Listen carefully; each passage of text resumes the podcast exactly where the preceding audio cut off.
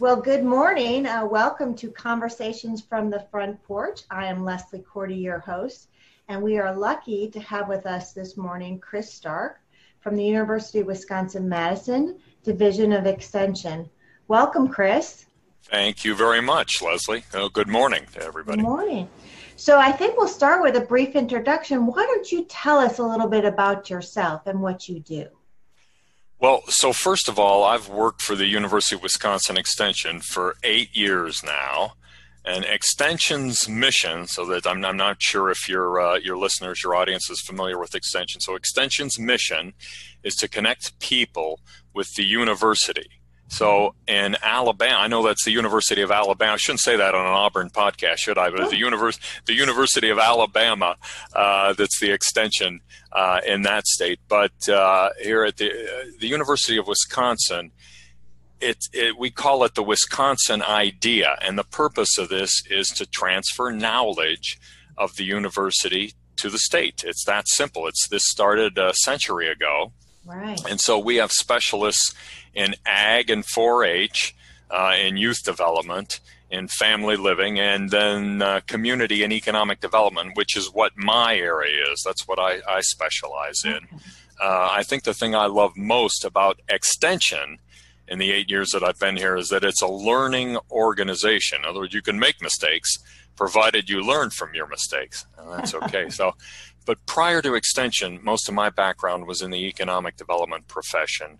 Uh, I was a local economic development director of a small city. I worked for the state of Maryland for a while as an economic development practitioner with uh, uh, biotech companies, uh, mostly a big, a big, biotech area there right outside of DC. Uh, and I was also for a few years a uh, worked for a big company and was a site location consultant for big businesses, helping them with their location decisions. And to that end, a significant or key part of that was always interviewing local businesses or major employers in a given community to evaluate the local workforce, which helps us transition into our subject today. Right. Excellent. Oh, thank you for sharing that with us. I, I think uh, a lot of our listeners uh, need to understand about extension and its connection to um, sort of lifelong learning, as you said, learning organizations and the workforce. So tell us then why you think there's such a crisis in the workforce, not really related to COVID. We can cover COVID if you'd like, though, too, in terms of why there's so much attention to that subject right now. Yeah, the, uh, this workforce crisis that I'm talking about is a long term, is going to be a decades long uh, uh, challenge for us to meet. So let me just address COVID here, just, just for a second here, and then I'll get All into right. the workforce. We don't know a lot too much about that yet because it's so new. The situation is changing so quickly with respect to the workforce. We know so many people have been have been laid off and the challenges, but one of the things that's that's come out of this that we we do know that I want to point out is that I'm just going to give you an example here. Um, uh, seven um, percent, based on research from the Pew Research Center, a, a nonpartisan think tank out of Washington D.C. Very good. We know that in 2019, seven percent of the U.S. private sector workers telecommuted in the United States, telecommuted to work. So 7.0 percent. Okay. From that from that study.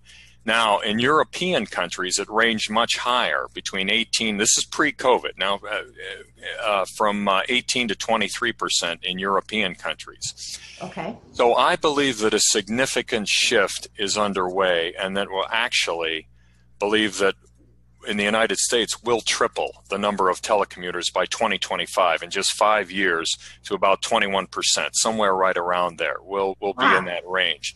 And so consider that because the U.S. labor force right now is at 164.6 million people.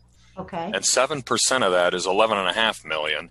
So in just five years, that would be a, somewhere about 30 to 35 million people a telecommuting. Significant amount. So that so the implications of that to broadband are significant.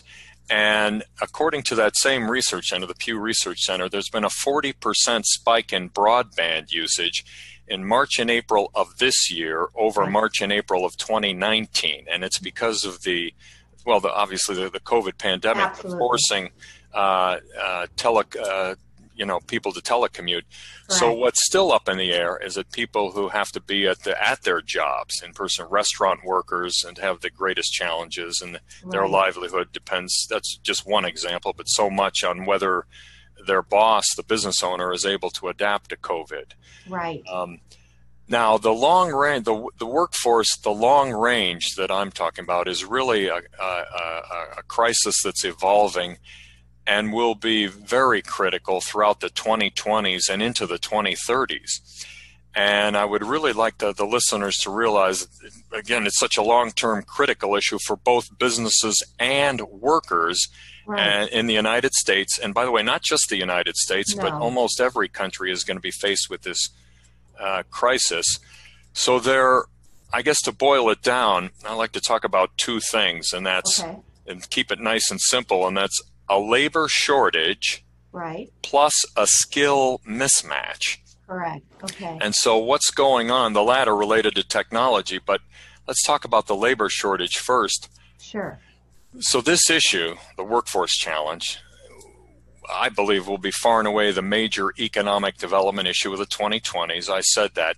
And right. the huge contributor to this problem is a demographic shift that's going on and has been going on in the United States. Meaning this the post war baby boomers right. created a consistent and steady supply of laborers or workers for companies in the USA right. for years. Right. Uh, and that has now it hasn't gone away completely, but it's going away. We no longer have that glut of workers uh, mm-hmm. that can be re- relied upon. And I guess just as a simple example to demonstrate the demographic shift right. and its current implications of the workforce, one of my colleagues at the University of Wisconsin Extension, Matt Kures, graphically showed how the percentage of employees age 55 and older increased in the workforce in the last generation. He started off with showing in 1990 okay. that employees 55 and over made up 11% or 11.2% of the total Wisconsin workforce. Okay. Okay, so that's 30, that's a generation ago, about 11%. Right. But by 2018, the most recent year we have data for, the 55 plus age group was a full 24, 24% of the Wisconsin workforce, okay. and 27% of manufacturing. So, wow. what's important here is that one fourth of the Wisconsin workforce is now 55 and older, probably now in 2020, even a little bit yeah. higher than that. It shows the aging of the workforce.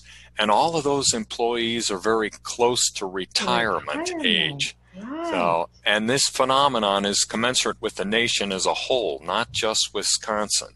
Right. Uh, so besides the, that, that demographic shift, we also have to consider the labor force participation rate, which is okay. those people who are are it's defined as those who are working or actively seeking work.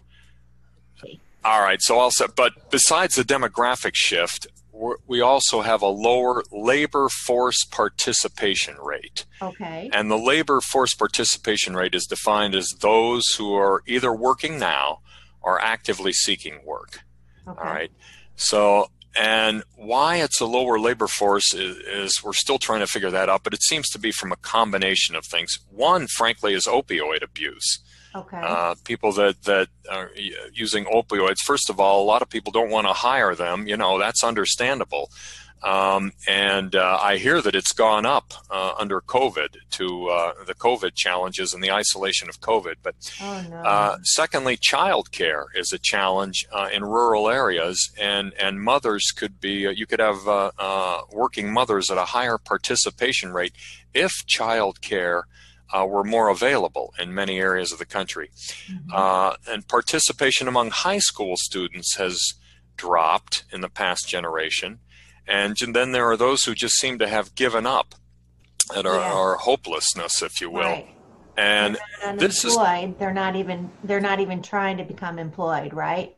That's right. Yeah, yep. right now, and it don't you know it's hard to say what what leads to that necessarily, but frankly, this is a situation where we need to get everybody to the table. This is kind of an all hands on deck, or it, it, certainly will be very shortly. We're hearing that call from the businesses right now. Okay. And so the second part of your of your question, go back to the original question, and. I'll I'll repeat it here the, about the workforce crisis in the U.S. today. Right. Here, but the the, uh, this, the second part is about a skill mismatch. Right. And by that I mean, the, the, besides the demographic shift, we're talking about technology. So automation. So one example of that is in the automotive industry. For example, it's become very automated. Exactly. So consider those. Yeah. So consider those old assembly line jobs that you had in automotive production. Those I know they're boring jobs, where, mm, if you will, where a person might be just installing bumpers on a car assembly line for their entire career in some cases. Boring, yes, but that boring job provided a very good wage for Absolutely. that person and their family. And healthcare benefits.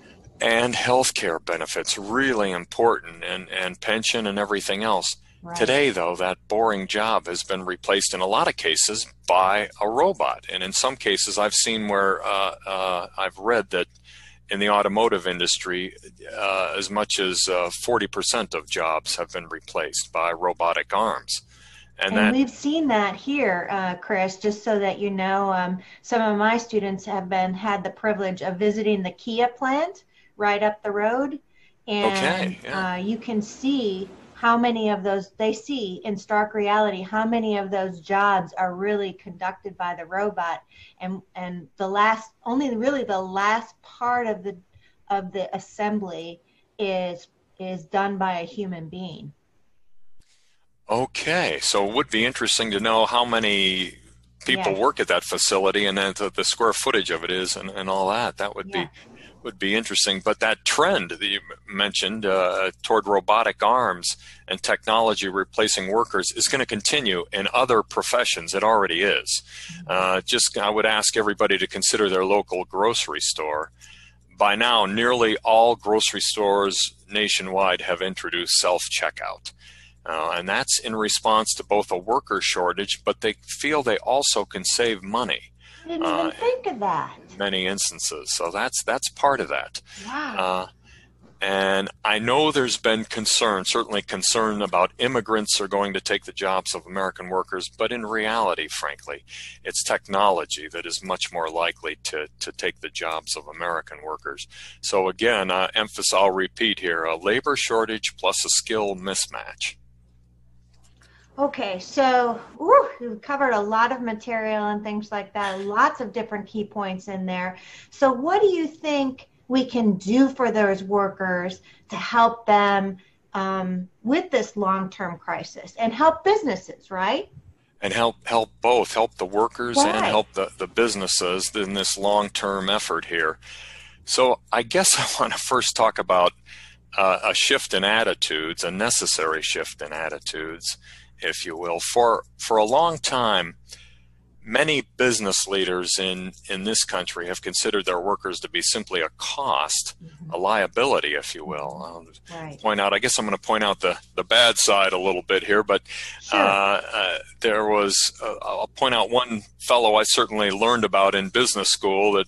Uh, but he became very famous and a big Wall Street hero during the 1980s and 1990s until they they finally realized, I think that the, that uh, it was it was bad news. This individual just passed away last year. Okay. Um, but he went went a long way towards really disrespecting labor. He's known as Chainsaw Al in the okay. business community, and it's Al Dunlap. And Al's life was you can you can certainly Google him and be easy to find, but Al's life was a about profit at any price. Ch- Chainsaw right. Al was, to put it very politely, and this is, is quoting a, a, a journal, the, known for shedding jobs at the companies he led as his way of bringing them back to economic health. That's uh, that is a, a quote. Um, but his method, an almost sole method of turning a company around, was to have mass layoffs.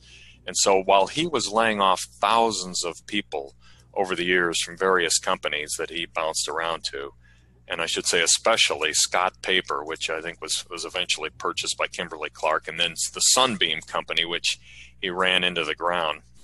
They never recovered from uh, having him as the. Uh, they appointed him CEO, and and uh, they never recovered from that. They filed for bankruptcy in 2001. But while he was laying off so many, he gained hundreds of millions of dollars uh, in salary from from these companies. Uh, until it was, it was finally found guilty of massive accounting fraud. But my my point is that there's something wrong with that picture and the way that we were treating workers in the past. And yes. that needs to change. That we need to invest in our workers. And that's the shift in attitudes that I want to emphasize here, the necessary okay. shift. When employees are actually, look, study after study, Leslie, shows that when employees are actually looked upon as an asset, in fact, really the single most important asset that the company has whatever company it is, uh, that they're more productive in in this po- in such a positive environment. I mention that still because I hear a lot of people of my generation up here who are business owners, baby boomers like yes. me, absolutely yes. criticizing the heck out of millennials these I days know. because they do not understand them. And I would say the problem is a little bit more with the business owner than it is with the employer on that absolutely. one. Absolutely. Um, now, most of these managers haven't figured that out yet. So, in a lot of cases, that that it's on them. And this brings me to a, a, a study that's being done that, that that I really refer to often. It's it's the Boston Consulting Group. They call it Decoding Global Talent. Okay. And they're really created a survey for what do workers want. And so the, the Boston Consulting Group has been conducting this massive survey project that they started in about 2014. And as of two years ago, they had 366,000 responses wow. from people that. Yeah, longitudinal study, huh? It really is, and imagine that's more than a third of a million people that they've got now in 197 countries. Which, to the to the best of my knowledge, I think the United Nations was uh, somewhere around that number okay. um, of countries. But so they've they've tried to get almost every country in the world, in other words, input from Excellent. it there's a lot to go into on the study, but we'll focus okay. on the 8,000 plus responses that they received from the United States, as I would suggest the most relevant to our to our, our podcast here today. Yes. Okay. Um, but the top 10 work preferences for Americans, and by the way, salary is ranked seventh on the list.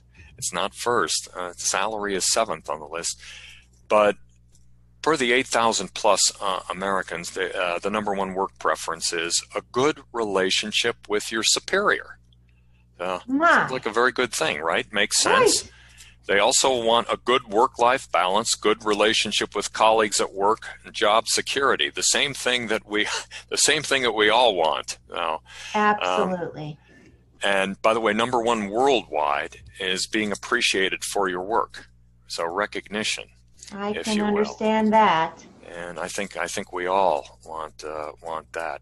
Um, that's number one worldwide. It's eighth in the USA, but it's still very much in that top ten. Okay. And so what that I guess demonstrates to me, some of that survey feedback, is that these people just want to be appreciated. They they want good people interaction, and, and they just want to be appreciated. So, going back to the question of what we can do to address the workforce issue, my point is that this workforce crisis, this is about attracting and retaining talent. Yes. Uh, most economic development professionals throughout the states and Canada already know well that their prime objective is no longer about attracting companies to their area. Rather, it's about recruiting workers and recruiting talent to, to your area. That's a shift from the past right there. So, if we're going to do that, successfully, we need massive investment in people. Shoot, that is that's a big statement, Chris. We really do. Massive investment in people. And this becomes about reskilling and upskilling for the future. And I keep reading over and over that employers want critical thinking skills. Yes. And I call these, I guess, sense making skills, if you will, how to read data, etc. Things yep. like that. Problem solving problem solving is in there. that absolutely yeah. is very important. Uh, another thing is we could open the door to welcome immigrants. I've heard a lot of business owners uh, say that, look, we're going to have to, do, we need to do that. And uh, we haven't exactly had the welcome mat out. Uh, no. Probably in in recent years, but uh, that's something we're going to a discussion that we have to have, and I want to I want to talk about prison recidivism a little bit from those that are coming out of helping prisoners get jobs And I have a colleague in uh, Amy Greil in Kenosha in southeast Wisconsin. Has certainly been been involved in, in a couple of uh, uh, colleagues, uh, more than more than one, actually three colleagues at UW Extension who are very involved in uh, helping prisoners get jobs when they come out of uh, if they haven't done anything too extreme or whatever. That's right. Helping right, them right. get get jobs when they come out of prison there. And fourth, the fourth thing would be addressing the opioid abuse, and we also are going to have to figure out uh, deal with that issue. But in, in I, I, guess uh, uh, I just want to point out a small group, a group from Ann Arbor, Michigan, which is called CSW, which means Corporation for a Skilled Workforce, released a study in 2019, kind of a how-to of understanding your community labor market and workforce development system toolkit is what they call it. Oh, I didn't. That's wonderful. Thank you for sharing that. Yeah, that can be found online, and okay. it addresses three things that they, they, your region. When you look at your region, because okay. all regions are really different with respect yes. to the workforce situation, depending on what the dynamics of your economy uh-huh. are. There. You you want to look at work that that very much too. uh, you want to look at workforce supply. Okay. Who is and who is not working in my region? What barriers to obtaining and sustaining employment do residents face? Uh, workforce demand. What jobs are available in my region? And then the workforce development system itself is how is the workforce development system in my region helping people achieve, retain, and advance in employment? Wow. Okay. So we've covered a lot, and and we've we we're moving fast into um, a lot of different topics. But let let's talk a little bit about your specialization. It's more in rural areas. Is there anything that you'd like to highlight about that in terms of workforce issues and rural areas? Well, really, all the same things uh, that I've been describing are certainly applicable in rural areas too. That's the, the first thing to okay. know. But this again becomes about knowing your local statistics on what the main occupation is in your region. For example, I'll give a quick uh, Vilas County, Wisconsin, where I live in, in northern Wisconsin, is, is very much a tourist area for particularly, it is in the winter time as well, but particularly in the summer months, we have an influx of tourists here. Right. And so our largest occupation in Vilas County, uh, for that reason, is in serving the, the tourists especially, is the food service right. uh, uh, workers. Out of 23 occupations listed by the Department of Wisconsin, uh, uh, Wisconsin Department of Workforce Development, that occupation is, is the lowest paid. They have the lowest yeah. wage yep. of any of the occupations. So that presents a special challenge for Vilas. County. And how will we deal with that going forward and working with the, the Economic Development mm-hmm. Corporation uh, uh, on that issue? But look, in a rural region, the one thing really overall that can and will have a tremendous impact on rural areas is very simply reliable broadband know, it goes a long way. We actually don't have it right now. Don't have reliable broadband. Neither it's in, Alabama. Yeah, the same thing, and really in all states and rural areas. Yep. And this is about telehealth. You won't be going to the doctor in the future for routine checkups. You'll do it at home. You know, teleeducation so that kids, should they choose to, and parents not want to send their kids to school right now for the for the obvious reason, they can they can uh, they're, they're able to uh, in some communities they're able to learn their work learn their studies over the internet and in other communities they're not able to do that because they Absolutely. don't have reliable broadband. But also the ability to have remote workers in an area remote workers workers who may want to leave the city permanently, perhaps for reasons like COVID or other things. Right. But um, uh, rural areas stand to gain from these people because they'll be working over the internet. But it depends on the ability to have good Absolutely. internet. So. and then of course you you you want to you want to focus on entrepreneurship they're very much in rural areas as a part of the workforce as well yeah helping small business owners create new opportunities right so, what does the university extension programs do in terms of some of these issues that we've talked about? Well, it's what we what we do, and certainly, and what we can do.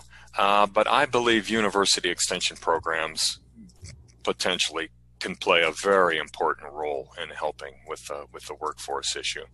And let's let's start off with what I believe to be number one because this is about lifelong learning, and the millennials of today, the, the young people of today, uh, are going to you you may have to reskill and reinvent Absolutely. yourself many times during yep. the course of your life here Absolutely. and that's one thing that that we didn't necessarily have to do I know my dad was in uh, right. uh, worked for uh, one company for 40 years so did my dad 38 okay yeah. Okay, all right. Very good. So that yeah. was common so that in that. happen anymore. Yeah, I've I've had to reinvent myself a few times, but but this younger and and Leslie, I think maybe you have to. But I have the, too.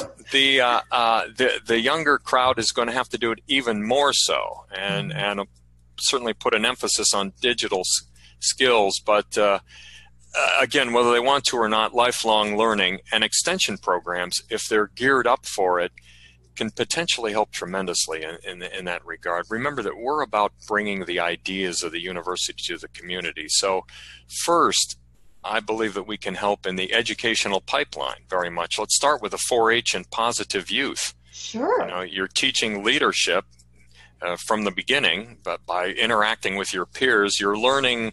They call them STEM and STEAM, meaning STEM. You know, the, already know the science, uh, technology, engineering, and math, and then right. with the if you call it STEAM with the uh, arts. Uh, right. Um, but uh, robotics extension some teach robotics animal health human health uh, the family living people can help with financial budgeting for people and i can go on but this is about teaching workers uh, and focusing on them which is is really what i want to do and, and we have to focus we have to have input from the businesses too on that but so number one is really about helping workers and in so doing helping the businesses that I just mentioned. And I'll reference for a minute, go back to that survey I did, uh, I mentioned by the Boston. Consulting Group. Uh, people were asked to rank the top 10 most important skills that they believe they'll need going forward. And so I focused on what Americans can and Canadians identified as their number one and two. They're okay. on the certainly very much on the same page. Americans and Canadians identified as their number one most skill needed communication, Okay. Nothing else, not digital, not communication. Secondly, okay. leadership. Now consider that both of those are absolutely all about people interaction, interaction with, with, with, others. So those two. And extension programs are already certainly we at the University of Wisconsin Extension are already set up with leadership programs wherever we are throughout the state. And certainly improving communications skills, among sure. other things, can be a part of those leadership uh, that sure. leadership teaching uh, curriculum. So, extension should be involving the local community. We're already very much involved in local community, and, but this is getting the local community to interface with workforce issues. Right. Community involvement. Uh, just a, a, quick example, I had mentioned the child care issue, but what can what can a community do to encourage better child care in an area? Well, one of my colleagues at Extension, Tessa Conroy, did a study on child care okay. and learned that due to its lack of availability in many areas, I mentioned this, but particularly in rural areas, a certain percentage of mothers, and I can't I couldn't find I can't remember that right off the top of my head, but a lot of mothers aren't working uh, and it could really contribute to the workforce locally. So, um, and secondly, yeah. We can work with local community colleges, we can work with economic development professionals, local business leaders, politicians, and, and, we can have focus groups with business leaders to get input with them, you know, on what they need. And lastly, and above all, with the workers in a community, what do they need, want, right. and what can we do to help them in a given area? right. And I can see how that would be really important to talk to the the, the workers or the potential workers, right, in terms of connecting with community, as you said, Chris, right, and asking them what they need, right, which will connect us back to what are the skills that are needed and the idea of lifelong learning. Lifelong and learning and the idea of lifelong learning, getting that input from the business leaders in a community and getting that input from the workers as well. So, right, yes. Right. Well, we've covered a lot of ground today, Chris. Uh, we want to thank you for sharing um, many ideas with us in terms of, as we said, lifelong learning and, and focusing on workforce. And I'm sure we're, we'll be able to have another conversation about um, this in the coming months, right? As, as maybe things become more prioritized, right? I certainly hope so, and I want to thank you very much for having me on this Oh. on this podcast. So All thank right. you. Well, thank you and have a great day. Thank you, Leslie. Be safe.